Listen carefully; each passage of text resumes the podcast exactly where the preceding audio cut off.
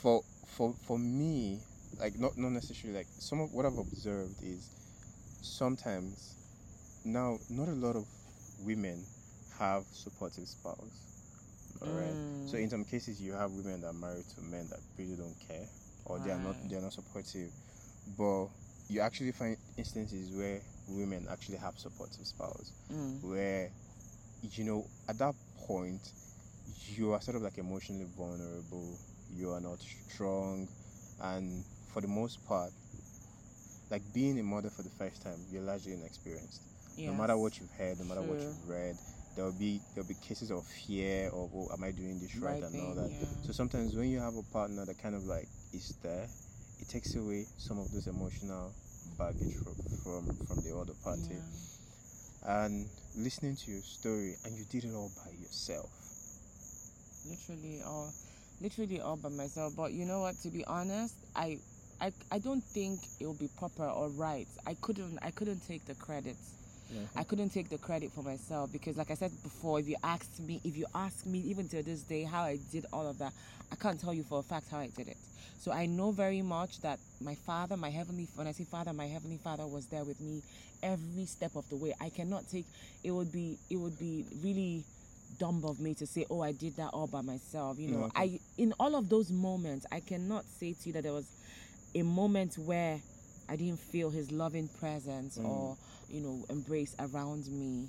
You know, the fact that I was able to go through all of that and still accomplish some of the things I did, I know for a fact without being told that his support was endless. He was a pillar all through that time.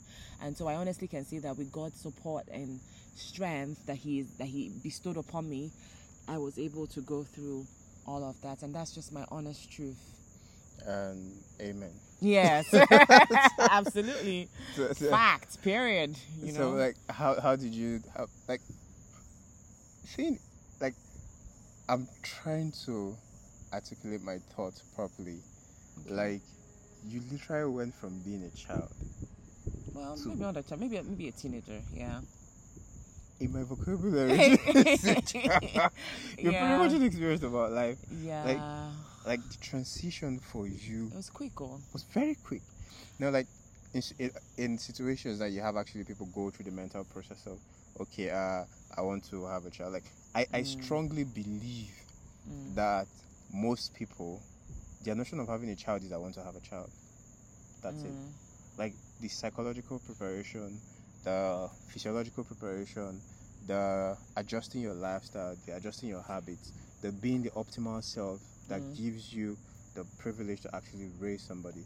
Like not a lot of people go through that process. Yeah. All right, so we have an idea of either want to get married, and you know that part of the getting married is having a child. Mm. All right, it Mm. stops at that level for most people. Yeah. All right, but you going from it's like from zero to one hundred real quick Real quick. I and you, agree. you didn't have that moment where even if you thought about having a child, it wasn't passing. It wasn't something Yeah. serious. It wasn't Yeah. something that was had, at the top ten. When, when your considerations and all that, but you just went from zero to one hundred. Like, was there like what was the psychological shift like? So because like as Hmm. I, I'm going to imagine like from the day you you heard you were pregnant, there were probably be pangs and anxieties and stuff. Then you kind of like went ways of coping through it. yeah. But I'm, I'm thinking as as as the pregnancy date drew drew closer. closer, like it, be, it began to dawn on you. Yeah. And when you actually had the child and you actually took her home, yeah. like it was a different experience. Like how was the how was the psychological shift for you? Like the Mm. mental shift. Like how was how was that process? I'm having to go through a time lapse to just li- literally put myself, immerse myself back in those moments so that I can answer very honestly and with authenticity. Okay. Um, so I won't, you know how sometimes certain roles prepare you in small ways yeah. for bigger roles. Um, growing up, I was the only girl in my family. Okay. Not that this is uh, this ex- absolutely explains or puts into context why I was able to become a mother at 19, but just to lend credence to some of the things that I say, um, I was the only girl in family of four, so there are like three boys and a girl. I remember at that time my mom used to travel for work a lot. You know, I told you my dad was incapacitated at the time. Yeah. So my mom would travel to other states, out of states for work, and she would leave literally the upkeeping, the up, the caring for the of for the home to me. So I would, you know, take care of the funds, the cooking, the meals, the planning, everything, you know, fell literally to me. And this was as far back as when I was nine, Mm. You know, which was when I was in GSS one.